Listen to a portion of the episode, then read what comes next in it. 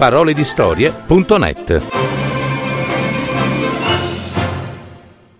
Il palazzo da rompere di Gianni Rodari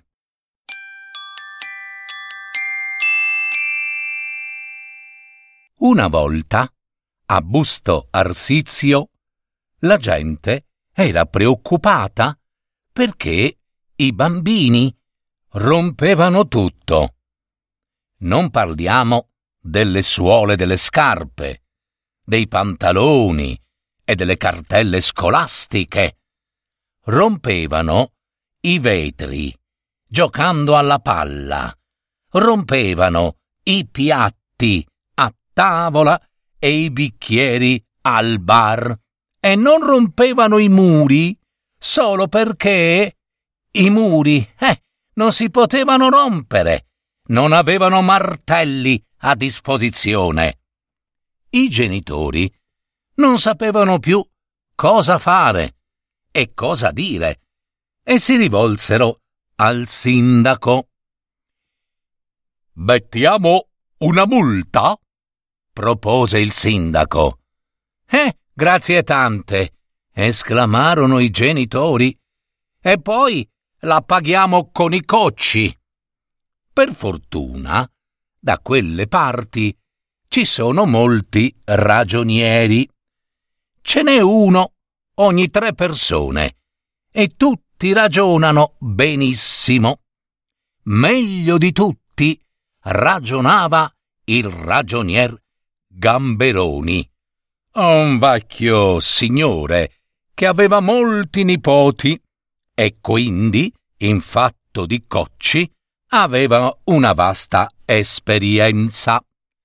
Egli prese carta e matita e fece il conto dei danni che i bambini di Busto Arsizio cagionavano fracassando tanta bella e buona roba a quel modo.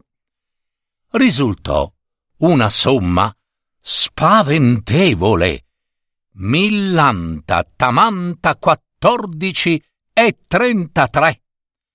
Con la metà di questa somma, dimostrò il ragioniere Gamberoni, possiamo costruire un palazzo da rompere e obbligare i bambini a farlo a pezzi. Se non guariscono con questo sistema, non guariscono più. La proposta fu accettata. Il palazzo fu costruito in quattro e quattr'otto e due dieci. Era alto, sette piani, aveva novantanove stanze. Ogni stanza era piena di mobili e ogni mobile zeppo di stoviglie e soprammobili, senza contare gli specchi e i rubinetti.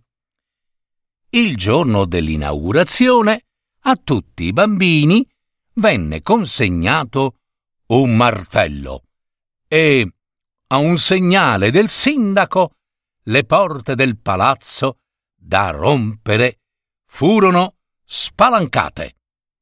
Peccato che la televisione non sia arrivata in tempo per trasmettere lo spettacolo chi l'ha visto con i suoi occhi e sentito con le sue orecchie assicura che pareva mai non sia lo scoppio della terza guerra mondiale.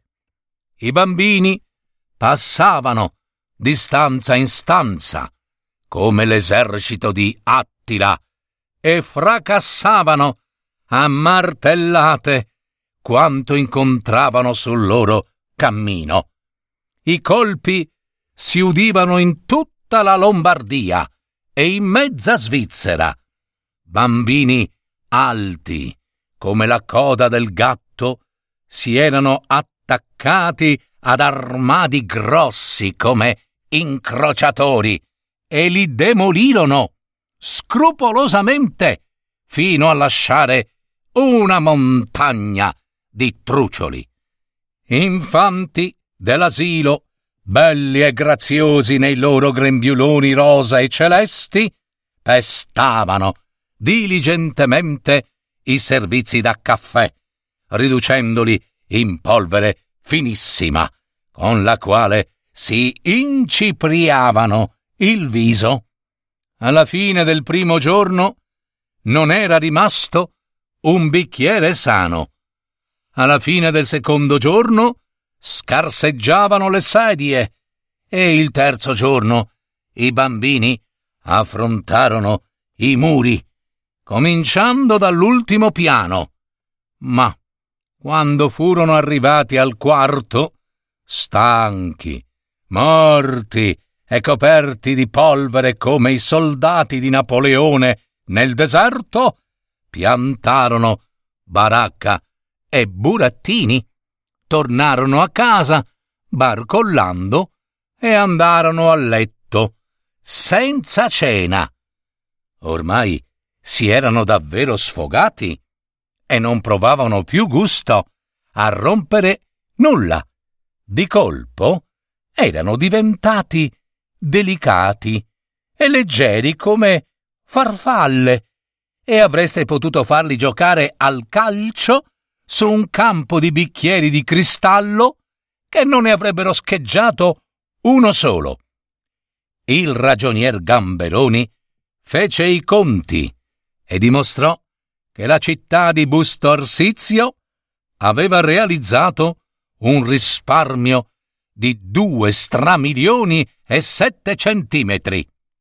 Quello che restava in piedi del palazzo da rompere, il comune lasciò liberi i cittadini di farne quel che volevano. Allora si videro certi signori con cartella di cuoio e occhiali a lenti bifocali, magistrati, notai, consiglieri delegati, armarsi di martello e correre a demolire una parete o a smantellare una scala, picchiando picchiando tanto di gusto che ad ogni colpo si sentivano ringiovanire. Piuttosto che litigare con la moglie, dicevano allegramente, oh oh oh oh, piuttosto di spaccare i portacenere e i piatti del servizio buono, regalo della zia Mirina, e giù, giù, martellate a non finire.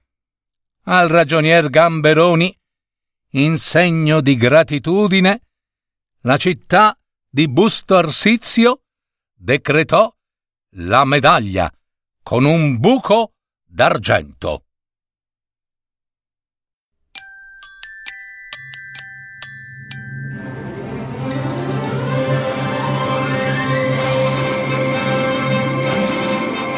Avete ascoltato Parole di storie, adattamento e messa in voce di Gaetano Marino. www.paroledistorie.net